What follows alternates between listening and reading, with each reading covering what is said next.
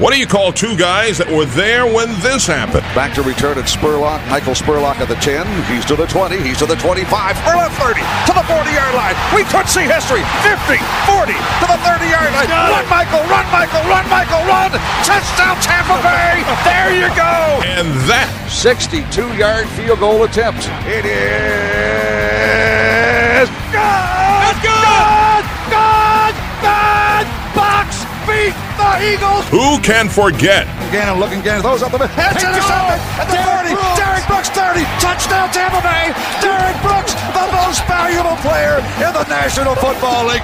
There it is. The dagger's in. We're going to win the Super Bowl. We call them the Salty Dogs. This is the Salty Dogs podcast. Right over there is, I'm Jeff Ryan, still. and I'm Scott Smith. Jeff, you see, I gave you top billing this s- week. I know, I noticed that. And I feel pretty good about that. I'm trying to help you out with your uh, Salty Dogs salary negotiation for next year. Absolutely. I am definitely putting this down as the bonus type Wait. thing for 2018. you mean you're not getting paid for this? no. Oh, never mind. I'm- never mind. I, I said anything. then. Exactly. I figured that was the case. All right. I, so I want two jobs. I want a talent and I want engineering and I want true. producing. Yeah. So three. Maybe so, we shouldn't go down that road. All right, let's go. Uh, so this is our fourth Mm-hmm. podcast. We've been fortunate to have some great guests. I know our fans, we can tell from the feedback, have loved that. We've had Mike Alstott last week. We've Yep. also had Dave Moore and Rondé Barber. And today we'll have the voice of the Buccaneers Gene Decker. coming up. Yeah, So um, feel free to talk a lot right now. Correct. Yeah, it doesn't matter if you lose your voice because you're not going to have to talk a lot in that segment. It- Um, what we call in the business, we're licking the stamp because that's all we have to do. I like it. Turn them up and go. I like it. and. Get All out right. of the way. So we are recording this. You're, you first possibly could listen to this on Wednesday. We're full disclosure, we're recording it on Tuesday, and uh, we know that Donovan Smith got hurt in practice today. We don't know the extent of it. Anytime a player's injured, they get taken in. The coach coach talks after practice right away. He, he by definition can't have say, yeah. can't really have a full uh, knowledge of the of the extent of the injury. So we probably won't really know that until tomorrow, until Wednesday. Um, so we can't say for sure how bad it is, but what we can do is talk about the potential impact. Mm-hmm. You know, if Donovan Smith were to miss any significant amount of time, I don't even know if I want to go down that road. well, That's I mean, scary. you can't just it can't Well, be that's true. sunshine and rainbows and unicorns all day, Jeff. So we have to talk about the the unfortunate Really? stuff from time to time. I know how much you love unicorns. I know. So Donovan Smith, if he's unavailable now, Donovan Smith, since he was drafted, has played all but 30 snaps in three years. Which is crazy. If yeah, and I mean, one of the best abilities is reliability and availability, right?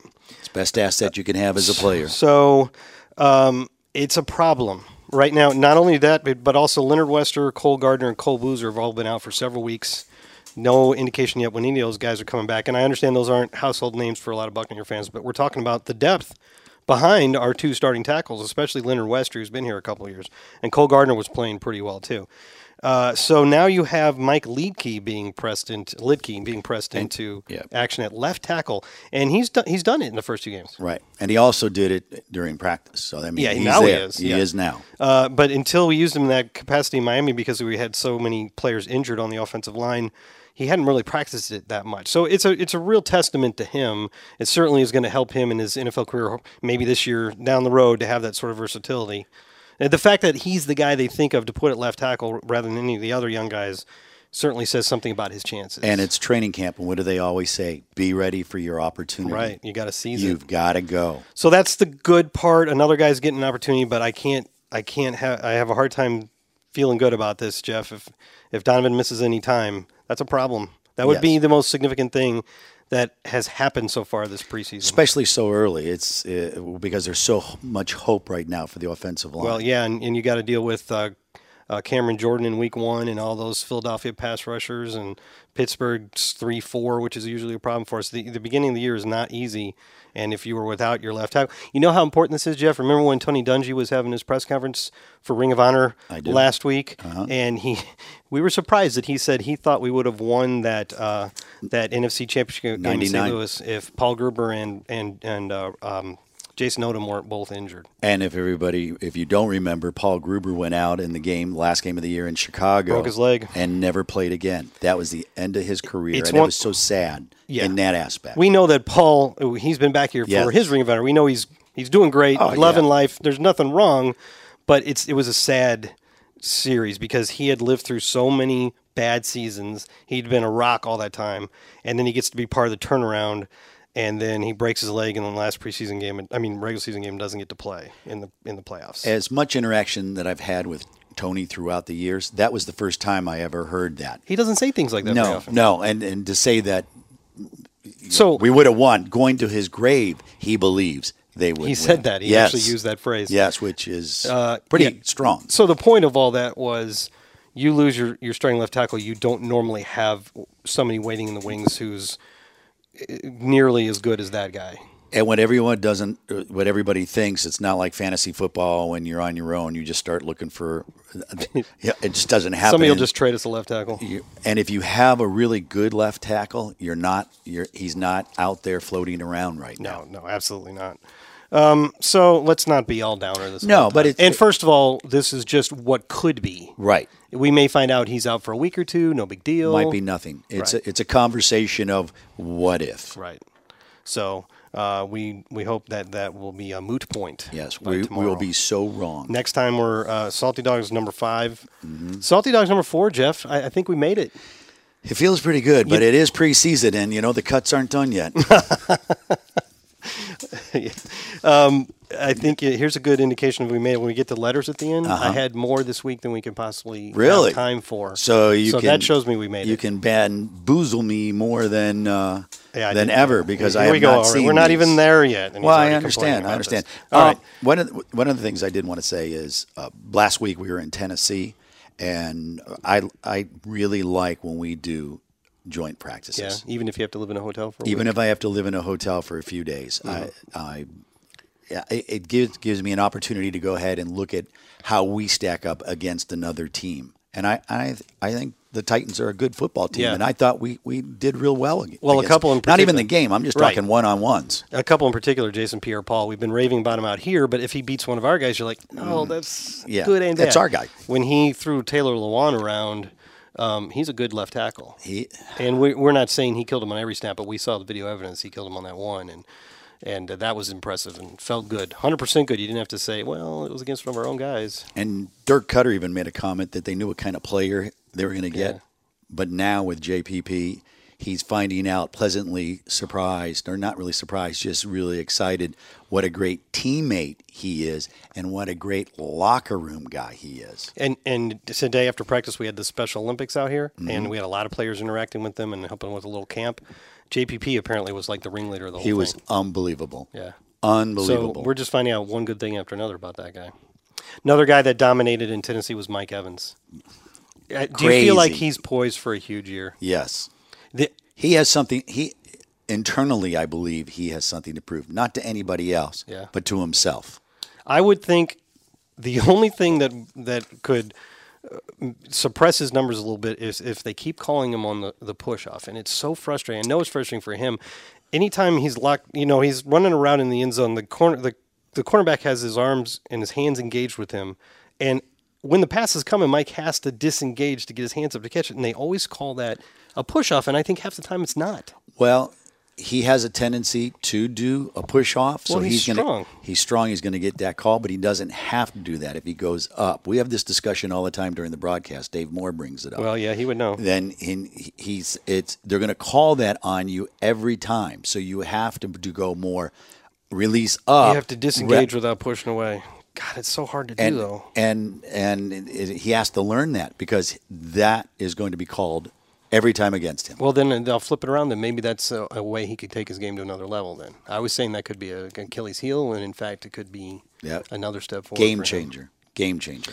So um, we, you know, we talked one of these last few weeks about how the the preseason record doesn't mean anything. Hmm. So it's nice to be two and zero, but it doesn't it doesn't really mean anything. It's just better than being zero and two. It feels better. But let's look at some. I brought the stat sheet down from. So let's let's look at some of these numbers and decide do they mean anything or not. Does that sound good to you? It works for me. It's a new exercise Stats here. are for losers, but go ahead. I disagree with that. Um, third downs on defense, 8 of 27, 29.6. Does that mean anything? Mm-hmm. Well, first of all, it's it's one of the big stats that we have to improve this year, right? So that's good. But I think this I think this one does mean something. Keeps drives going. Well, but what I'm saying is it's a preseason stat, but does it mean anything? I think that we have seen that when we've had first team against first team, our guys have been good on third down. The coverage is better, clearly, and there's more pressure. The sack numbers are definitely not through the roof, three through two games, but I feel like there's been more pressure overall. Agreed. So the plays are happening quicker, and, and we're breaking them up, and we're forcing them to uh, throw the ball underneath on third and long and tackling. I cannot disagree. Okay, so that number means something then. How about um how about Chandler Catanzaro being five of six on field goals? Considering the number of games that perhaps we would have won with a field goal or two, I think it's That huge. means something. I think it's huge. Because a field goal in preseason, there's nothing really different. And the one he missed was a 53 yarder. Right. So and that's a 50, what, 50 50 chance hitting a 53 Yeah. yarder. So I, I think that's a vast improvement of where we were. Um, only two sacks allowed through two games. I don't know if that one means anything yet because there's so many players coming in and out. It's a good number. It's a great number because your quarterbacks aren't getting bounced around in the preseason. One interception by our defense so far. I, I think that number means something, and, and it was a garbage time one in Miami. I think Ryan we need Smith. more, Yeah, I mean, I would have thought we'd have a couple picks by now. especially the way they have a tendency in the preseason. But again, you're not game planning. You're just That's playing. true. That's very true. Um, how about Justin Watson with a team high seven catches for 84 yards? That was crazy. I think that means something. Well, it means something for him. Means something for He's him. in a big battle. Yes. Yes. Uh, 17 penalties through two games. It's a little high. I don't think it means anything.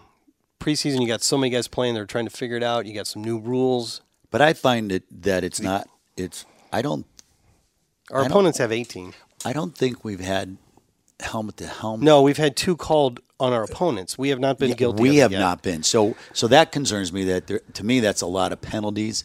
But a lot of penalties are going on, Well, they're procedural stuff and things. Mm-hmm. and um, that's where. And that's those are the penalties that you can't have. Let More- me. Yeah, that's right. Miami, where Miami, the team is very crisp, very crisp compared to Yeah. in the Tennessee game. However, that Miami game did have the one big pass interference on Ryan Smith, Mm-hmm. um, and that one, like that's in contrast to what you just said. You you can't do anything about that Mm-hmm. because that was a judgment call. I know that. I think I think our coaches thought it was not a good call, but you can't really eliminate those. But you can eliminate false starts, and so and there haven't been too many of those.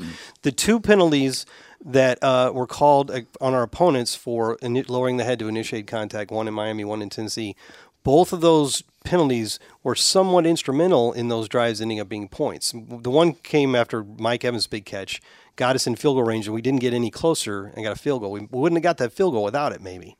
And then in Miami, it was a big head start at the at the beginning of a touchdown drive led by Ryan, 88 yard touchdown drive. So somebody asked at uh, the, one of Coach Koetter's post practice press briefings the other day, and I thought it was a good question.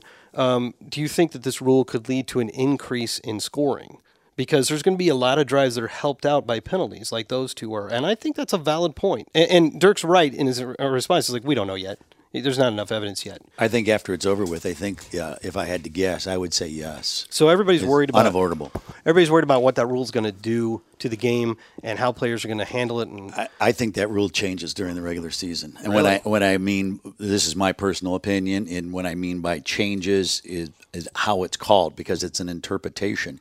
I think it's being called more in the preseason to put players on alert that this is this is what's going to happen, and in four games, hopefully you won't see it as much. I think I think it was some kind of crazy like there's like 53 uh, penalties for I, I was reading Already? something yeah on on the helmet rule. wow, that's a lot. Yeah, and they kind of said Don't that. I mean I I, I saw uh, I saw uh, something on that and it made me go wow that's a lot. I, I think so I'm you- correct. I can't hold you to that exact number, but there's been a lot of them. a lot of them. So your idea is, and I find it intriguing, that the season's going to start. There's going to be a lot of confusion. Uh, some calls people aren't going to understand, and at some point they're going to have to sort of uh, Smooth it out. smooth it out and tell tell the refs to start interpreting it this way or stop calling, calling Well, these types of hits. You can't go. You you know when you see it. That's not true because everybody sees it differently. That's a good point. But that's the the the, the, the, the answer usually is you'll you know when you see it. Now a blatant hit, uh, and there have been a few. That's the point. That's the when you say you know when they see it, it's they're talking about those really obvious ones that would have been flagged already. It's it's it's in the gray area. I mean, that's the same thing as the catch rule. They said that definitely was not the case before they changed the rule this year.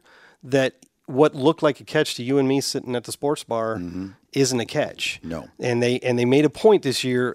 I think they listened to the fans. They're like, we're going to simplify this, and and now I think it's going to be a lot more like if it looks like a catch, it's probably going to be a catch, right? Uh, maybe that's what will happen with this rule as well. And also, the league is coming out with a new video for the players. This is a big concern. A new a new video is going to come out showing uh, a little better of what a helmet is, what you know, what a penalty is, so they vi- they can visualize what's going on. They're going to visually see it. And we have already seen one video the NFL sent out. We have access to that. A new one is coming out. Yeah, well, I think they've had several new ones already. no, I'm talking started. about in the next week. Oh, another And- one. Yes. They're going to put out one every week, probably. Well, yeah, I think, I- and I, I think it's just an educational process of if you keep talking about it, it'll eventually kind of go away. Hopefully, um, my biggest concern is I think it's changing the game. I, I, I understand all the safety, and I'm all for all of that, but I, I think when you're going full speed, sometimes things happen. It, yeah, it, it is a violent sport. Yeah. All right, all right, Jeff. Before we finish this part up, because we want to get to Gene, right? Mm-hmm. We want to hear some stories. I need to rest my voice.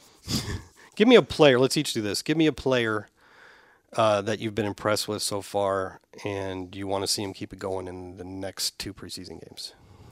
A player that I, I'll tell you a player I want to see get it going even more, and that's Ronald Jones. Yeah, I need to see that. really want to see that. I, I've, he, he, there's a slight little bit of, and I don't kind of go back a little bit. Is Warrick Dunn, that small guy that kind of you know goes down the line and then boop, Mm-hmm. goes through, and I think he can do that. I just think he's he's not going as he's not up to speed to the NFL game yet. Does that make sense? Yeah, Well, I mean, I understand what you're saying. I, I don't know if I. And uh, If because he has to page. realize he's got to go down and go up faster. It I doesn't. see. It's not. It's not like college ball. You're not. Right. You're not going to outrun somebody here. Yeah, you know how many uh, yards Doug Martin had when in his rookie preseason before he went off? He had four carries for nine yards. Well, that was a Cadillac- good indicator. Jon Gruden barely his, didn't even use. Yeah, his, uh, his uh, shoes Cadillac. went. His shoes went to the Hall of Fame Yeah, after his first game. yards. Yeah. No, that was Cadillac. Yeah, So Cadillac barely carried the ball in the preseason in 05. Gruden didn't want to use him, and then he had 434 yards. Mm-hmm. In the, so let's not read too much into this preseason stuff. Uh, but yes, Who's we, your- have, we your haven't player? seen the best of him yet. You know, uh, I really like um, the little bits that we've seen from OJ Howard. Um, I I want to see more. I want to see him utilized more. I think he's primed for a breakout. He has two catches for 31 yards. He's so good at getting down the field and making, you know, 15, 20 yard catches down the seams and so on. Uh, I just want to see that utilized more, and it will be during the season. This is a vanilla playbook right I mean. I keep hearing. Yeah, so by the time regular season starts, I think we're going to see more of a two two tight ends. Lots that- of two tight ends. Yeah, Well, because they can block. Because they both. Because Cam can catch Yeah. and block. And it won't all be Cam and OJ because they like the two tight end set with Auclair out there too. And Mm-hmm. then you can put Alan Cross out there, and it's technically a two tight end set, but you might motion him into the backfield as a lead back, or you might start him in the backfield and motion him out. Uh, you know, try to get a mismatch with a linebacker. And if there's a game you want to see what, how how the team's really doing, this Friday's game or the game against Detroit, whenever you're listening to this, the third preseason game, it's the most That's the one. it's the most funnest game in the preseason. The the interesting thing about this game, the last thing we'll talk about before we go on, um, you ju- usually know exactly what you're going to do with your quarterbacks in game three. Your your starter goes like halfway through the third quarter, and then your your next two guys split the rest. But because of the interesting situation with uh, basically trying to get both Ryan Fitzpatrick and Jameis Winston ready as starters, you might see Jameis come in and join the first team. I don't know, in the second quarter, or something like that. And that'll be different than a normal third quarter game. But you're still taking two guys that are starting caliber, caliber players in the NFL. So it's not like you take a step down. no, and, but it's uncharted waters. It really is. It's uh, you know, but Something the Salty Dogs are good at. yes, uncharted waters. Uncharted waters. So, all right, we're going to take a very quick break here, and then we'll be back with the voice of the Buccaneers, Gene Deckerhoff, mainly because Jeff and I want to break and don't want to have to talk for a while. The Salty Dogs. And we're back here on the Salty Dogs podcast. Jeff, a podcast by definition is voices, right? Correct. So why didn't we think of this sooner? The voice of the Buccaneers as our guest today. I could probably just let him talk and wouldn't have to introduce him because fans would know immediately. Yeah, let's but see if this they is can Gene. get- Well, yeah. okay, go ahead, our Go ahead. special guest. Talk. Raise those flags. Raise those flags. Wreak havoc. Fire them cannons. That is, of course, Gene Deckerhoff, voice of the Buccaneers. Gene, you've got to call two Bucks preseason games now so far. Do you got any uh, early impressions of this team? Anything that do you think they're doing particularly well? Well, you know, you know, Scott. You look back to last year, what would have, could have, should have been, and, and we had chances to win ball games. I mean, well, we had ten one one one possession type, uh, one score type football games. Uh, we won three of those, but uh, uh, we couldn't hang on to leads. And what I, I think that's been the most impressive. Of course, it's threes versus threes, but the way we execute the two minute drill. And I mean, obviously, uh, you know, Ryan Griffin's the quarterback when we're in the closing two minutes, but uh, they work on that every day in practice. And I like the way this team handles the two minute drill, at least in preseason. And, and oh, by the way, we're throwing the ball extremely well. Yeah, that's a really good point that I haven't heard anybody talking about. Uh, that was the difference in the season last year is the ability to win those close games. Yeah, And yeah. Well, either- I, I, you know, Scott, is you, you've been following the NFL longer than I have, probably, and, and that's why you're a salty dog, and I'm I'm, I'm, I'm a pepper dog. Okay, but but but uh, it, it seems like the, the, it comes down to that last possession of almost every game. Sure, there are a couple, you know, blowouts, but uh, not very often on Sunday afternoons, and it comes right down to that last possession. In fact. Uh, I, I used to think that uh, hey, if you want to really watch the exciting part of an NFL game, uh, don't listen, fans, but uh, watch the last you know last ten minutes of the fourth quarter because it seems to always come down that way. And and, uh, and no, no, we want folks listening to the entire broadcast, including the pre-game shows and the post-game shows. Good plug. But it always seems to come down to money time, doesn't it? yeah, and you know, I know you did point out that Ryan Griffin's been the quarterback in there at the end, but Jameis Winston led a good two minute drill Yes, he at did. the end of the first half, and he's looked pretty good, huh? Yes, yes, he did. In fact, you know, we, we forced the turnover, got the ball back, and, and with about a minute 50 to go, we get it down. I, I- I think we scored with like 18, 23 seconds to go. Yeah. And uh, that, that was the decisive touchdown. You don't get that touchdown, uh, we might not win that football game. But hey, we're 2 and 0. And, and Scott, I believe that that's uh, the tenth time in uh, franchise history we started two and zero in the preseason. That's something to sort of hang your hat on. It's always better, you know. You, you get on that plane to come back home from a road trip in the preseason, and you lost the game. But boy, I mean, uh, that barbecue tasted a whole lot better flying home after a win than it would have after a loss up in Tennessee. Yeah, it's the first 2 and 0 start since 2008. Yeah, yeah. So uh, you know, try to make it three in a row. Got Detroit uh, uh, coming in here, and then finish up with the Jacksonville Jaguars. Detroit, you know, they're looking for. They got a new coaching staff, uh, a new new regime up there. You know, they're zero and two.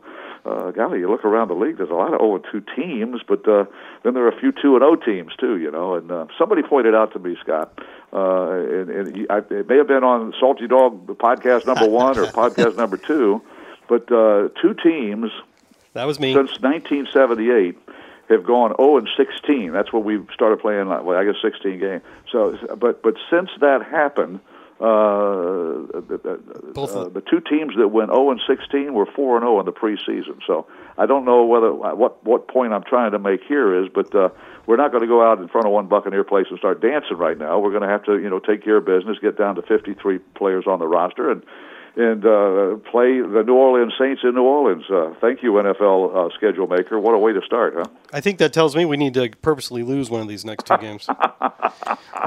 Yeah, But I think it. I think uh, you winning is good. I- That's true. Yeah, well, I think you have to agree, Gene. We we spent a lot of time dealing with this stuff, and if you were zero and two right now, uh, people would be somewhat upset, and you can't put a lot of credence in preseason games. But you can take a look at some of the players, and you can see. Uh, the potential coming up right now. And on our wide receivers, you have to admit, Gene, it's been a long time since we've seen so many good wide receivers. uh, you know, it, it- I, cut down date is going to be so tough for uh, for the head coach Dirk Koetter, uh, general manager Jason Licht. Uh, it's just going to be tough, particularly in that wide receiver room. You got guys that can play at this level, and you're right. Uh, we've got four, five, six, seven. Uh, eight. I mean, uh, guys that can that have scored touchdowns for this team, uh, albeit some in the preseason. But uh, you know, Sergio Bailey. Uh, I think the the coaching staff is excited about what he brings to the table, uh, special teams, and he, he made a, his first career touchdown catch uh, in, in a preseason NFL career catch. Uh, he looked good on a couple of catches on that two-minute drive that got us uh, the field goal to, be, to beat the Miami Dolphins two weeks ago. But uh, uh, Bobo Wilson was hurt, did not play in the game last week. He can run the reverse. In fact, I think the last couple of uh, uh, flanker reverses we've run uh, last year and this year in preseason season have been uh, uh, Bobo Wilson. You know, getting you seven, eight yards on that reverse. They like the way he handles that. He does play on special teams.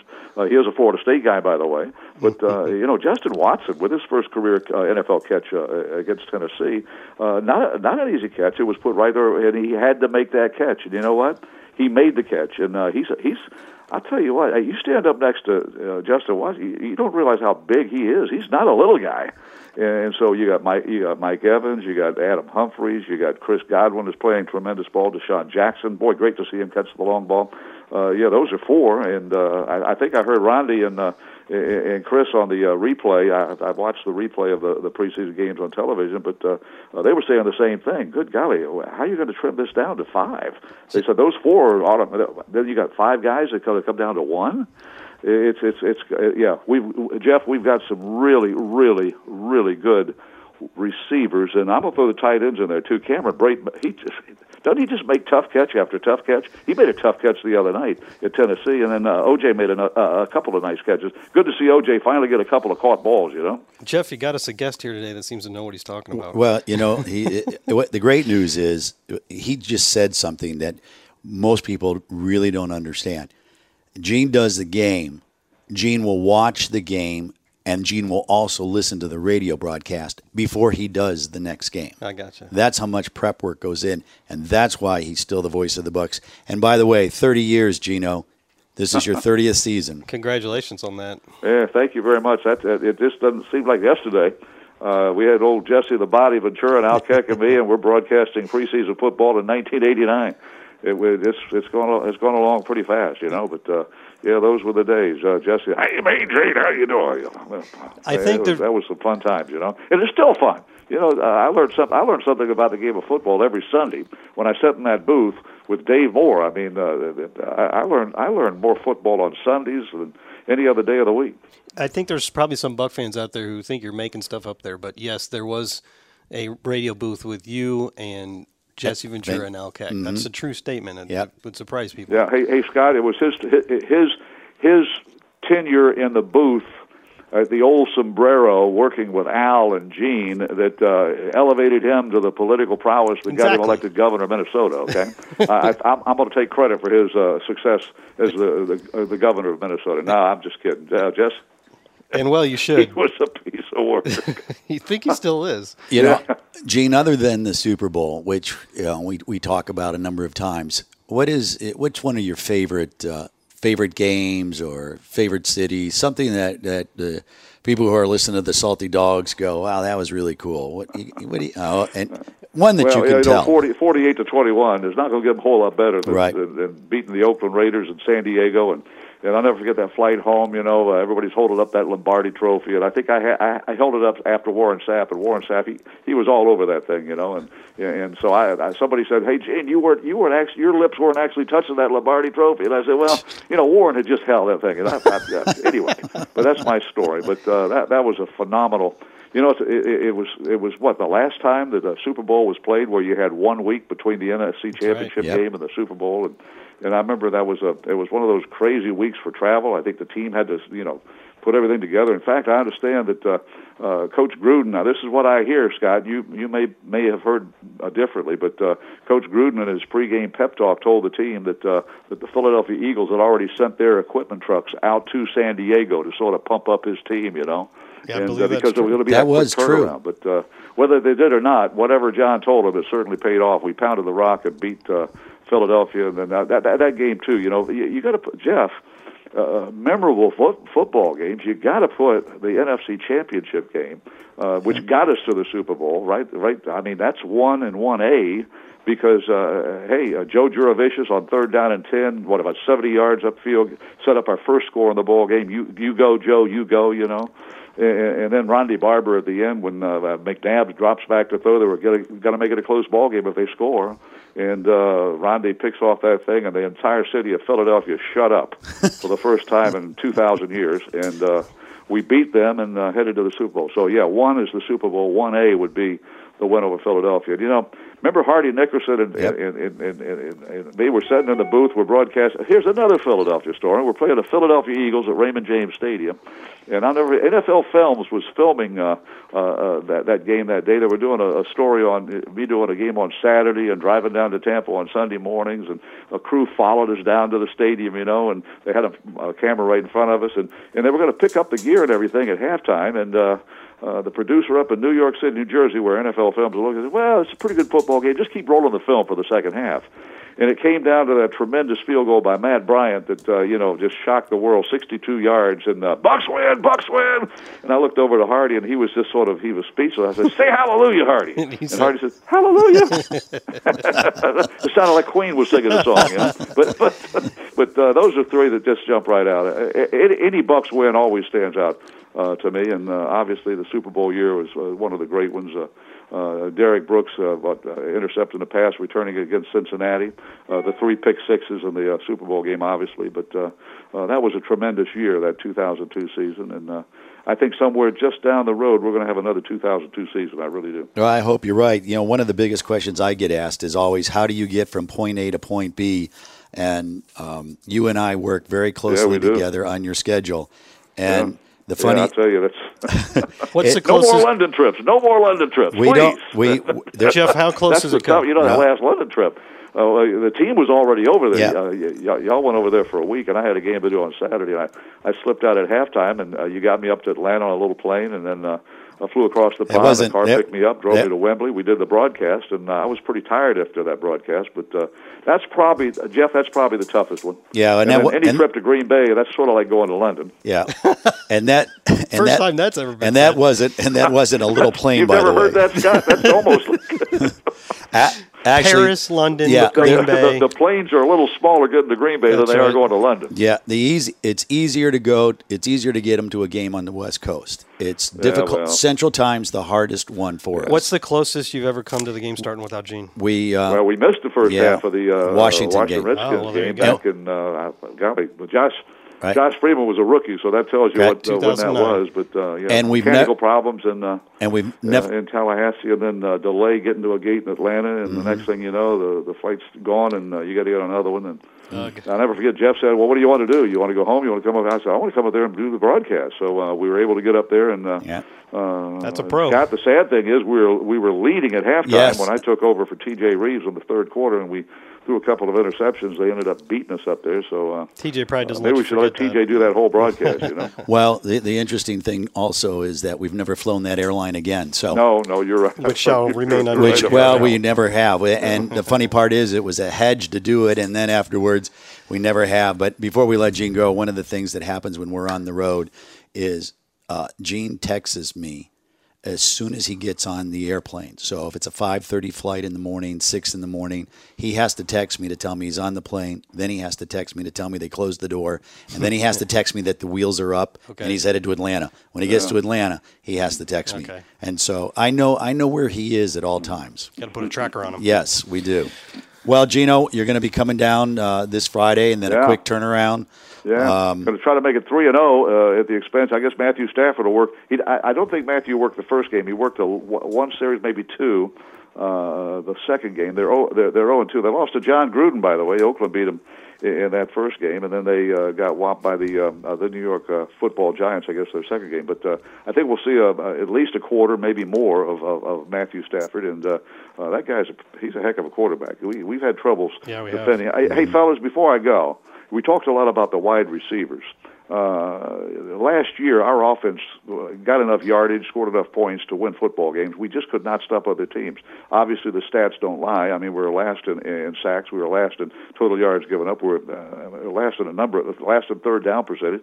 Uh, when opponents convert, you know, nearly 50 percent of their their, their their their third downs on you, you, got to you got to address that. That's exactly what uh, Coach Koetter and, and, and, and Jason Licht did.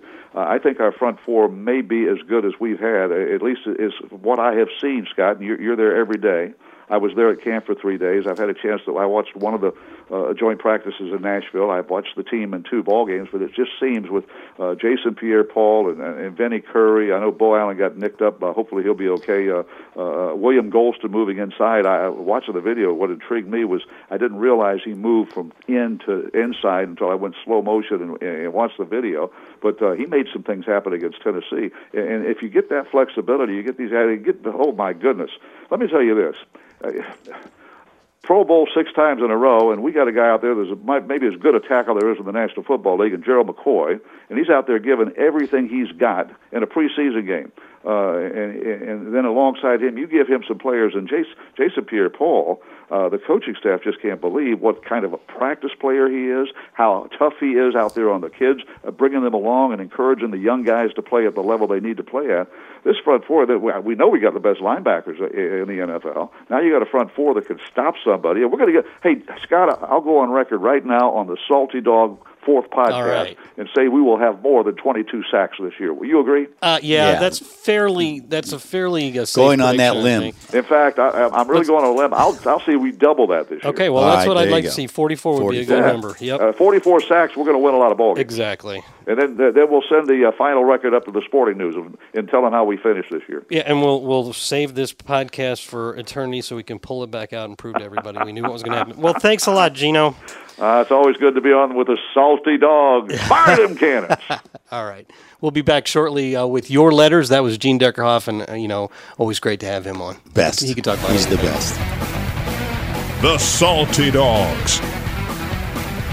And we're back here on the Salty Dogs for our last segment. That's your letters. That was a fun time with Gene, as always. I love that guy. Uh, yeah, but 28. I, it's my 28th season with Gene. That's And- amazing. A, a quick story: how I met Gene. How I met Gene. How I met Jeff Ryan. The first time I met Gene Deckerhoff. The annotated version. Ready? In Vegas.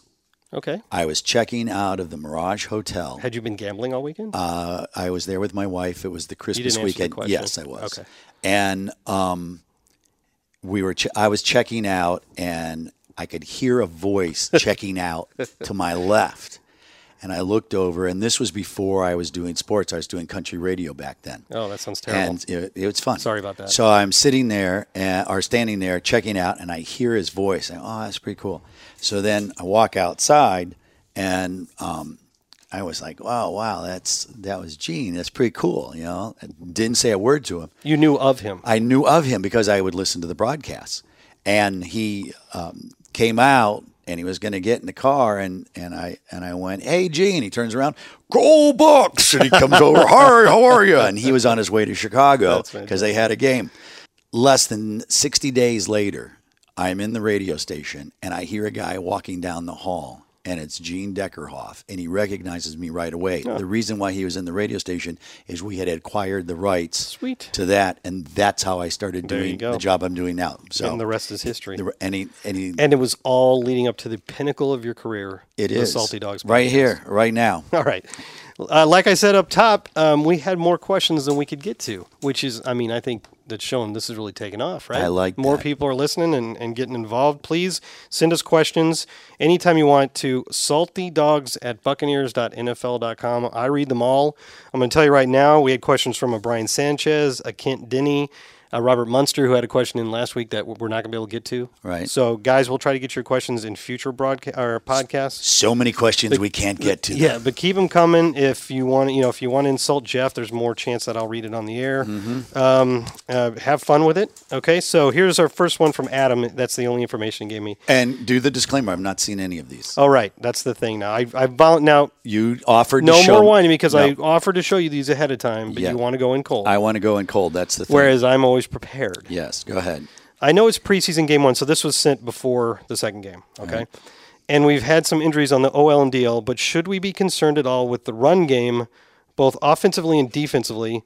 Bucks running backs averaged 2.1 yards per carry, whereas the Dolphins running backs averaged 5.3 yards per carry. Somebody had a stat book with Mm-hmm. them. I thought our depth was better this year on both lines, but this wasn't a promising start. Jeff? Preseason. There you I go. would- One I word. Wouldn't, re- wouldn't read anything into it. listen, it's okay. It's okay to be Mm-hmm. concerned about these things because the running game was not where it was supposed to be, nor the run defense last year. And the Buccaneers made a lot of moves that you would hope as as Adam mentioned here, would help that.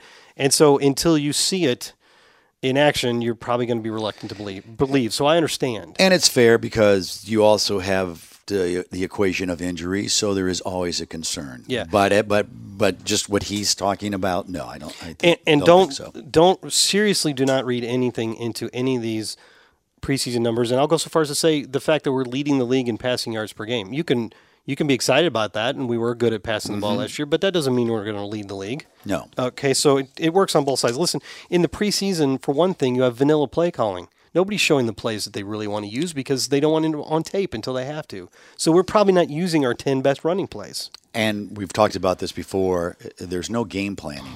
Yeah. just, we just installed plays. We're going to run it and see if we can get it done. We're up against you. That's it. Yeah, normally if you were to play the Titans, you'd spend the entire the coaches would spend the whole week figuring out what their weaknesses are, which plays would work better against them. Mm-hmm. You don't have any of that, and you have a lot of guys play. You had up to eighty-five guys playing in the game. You know, so you got guys coming in and out.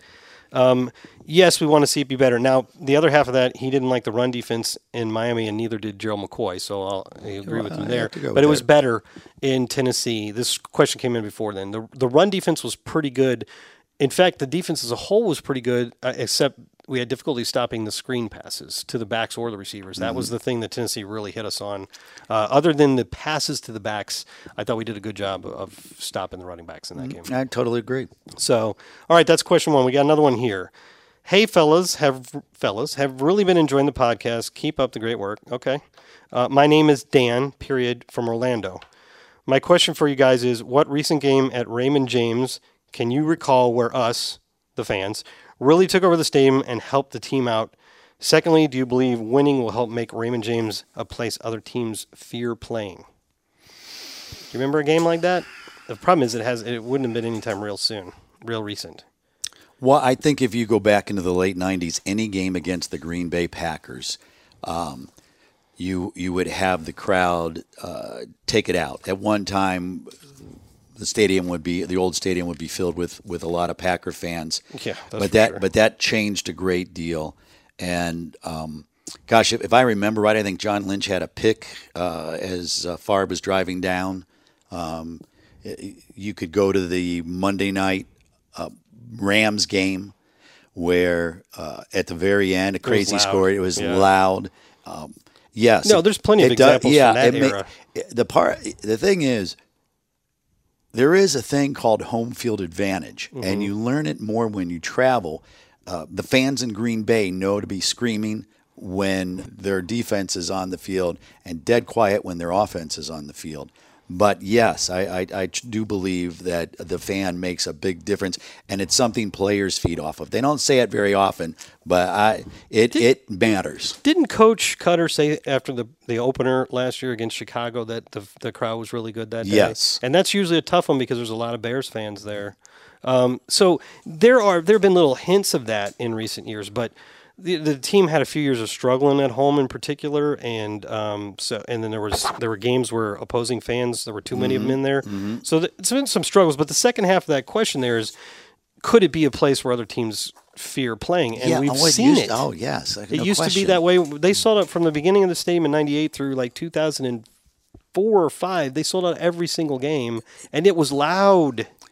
100 percent, it can be that again. makes makes all the difference in the and, world. and and make sure we understand or we, we're clear that nobody's blaming fans here. No, no, The no. product Right. needs to be good, and that will get this back. But fans that- will be there for sure. There's no doubt in my mind.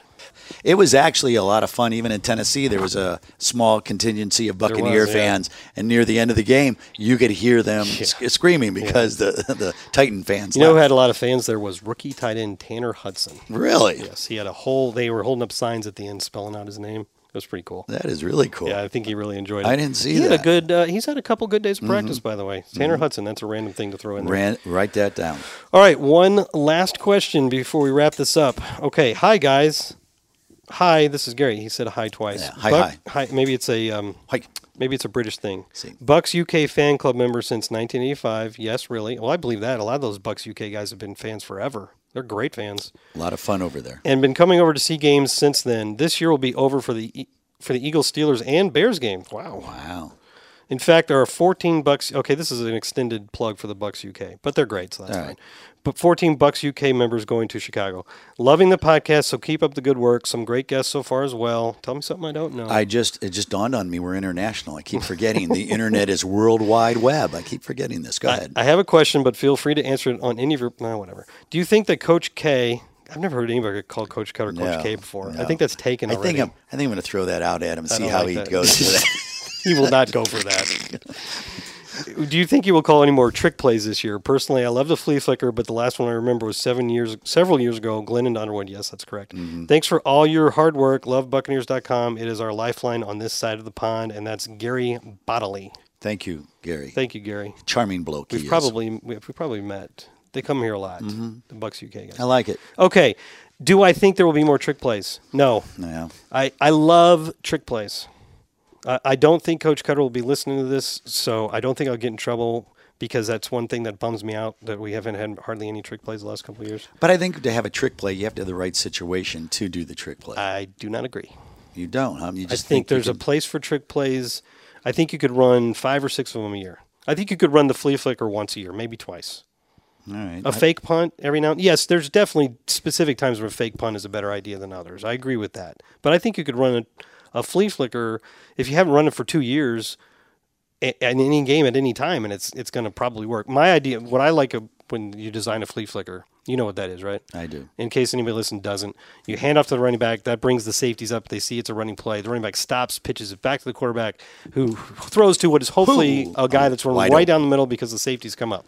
Sometimes the safeties don't fall for it though, and that's not there. But what you do is you have an intermediate route to the sideline about 20 yards deep, and if the quarterback has to settle for that, at least you got a 20 yard pass. If you do a trick play and it doesn't work, is it a trick play or is it just a bad call? well, I sure you remember the two times we tried to play in the Graciano era where um, our kicker Mm-hmm. was was rolling to the right and trying to throw a pass all the way down the field. Mm-hmm. We tried it twice. It didn't even come remotely close to working. Yeah. So yes, your trick play design has to be good. that almost went over as well as uh, Let let's balloon. rush the let's well, let's rush the quarterback as we're taking a knee. Oh yeah. Yeah, there's another We- great we- trick we play. we really smoked him on that one. But So yes, I would say those um, were pretty easy questions. I will be pleasantly surprised if I'm wrong, but I would not expect. I'll have a discussion plays. when I see Coach K in the lunchroom. I'm going to bring it up. You know, it was not a trick play, but I thought it was coolly designed in that Tennessee play. It was the play where um, Peyton Barber got like 18 yards running over right guard, Mm-hmm. and it fooled me because on the snap, uh, Godwin was playing. Chris Godwin was playing in the slot on the left, and right at the snap, he takes a step back. Nobody's doing that unless they're getting a screen pass right there. I thought for sure it was going to be a screen pass, but it was a fake screen pass and a quick handoff underneath. To uh, so little play designs like that, they're not technically trick plays, but they're a little bit different. Like, like the OJ Howard play that worked twice last year for big plays is sort of a tricky play in that he starts on one side of the line and kind of runs behind the line and gets lost. And it worked twice. So those aren't technically trick plays, but they're tricky. But fans also have to understand once you do a trick play, Right. you're not going to see that again because everybody's watching for it for at least four or five weeks. Yes, but that's still so you could run the flea flicker in week one and week Mm-hmm. seven and week sixteen. Couldn't you? Right. Couldn't you please? Please. I am going down to Coach K's office as soon as we're done. Coach K. That's our that's our big Those- takeaway from we're gonna call him Coach K from Those are all the questions. Well, there were more, but we've, Well- we've been talking for a long time. Well, we Except for when Gene was on, when we Uh, were talking. is it a good question or is it a? I don't. I didn't bring the other ones down. Oh, This- okay. that's it for. Well, right. I do know what one of the questions was, and I don't have it written down here. I think it was fine. from Robert Munster, so you can think about it for next week. Let's do a tease. A It question. is who is the mo- we're not going to answer this. Now. Okay. Who is the most underrated Buccaneer player of all time? That's That'll be fun, won't it? That's a great one. We'll get to that next week. Uh, we will have another exciting guest. I Yep. feel like we've kind of nailed it for our first four. Uh, and we'll have another game to talk about, and will. maybe we'll have good news on Donovan Smith. I can only hope. It was fun. Thanks. Appreciate you. All right. Oh wait, There's Since one you- more thing. Oh, yeah, there's one more thing. The music's running right now. Since gonna you- edit this? no, keep it just like this. Okay, perfect. Ready? Since you did, thanks for listening.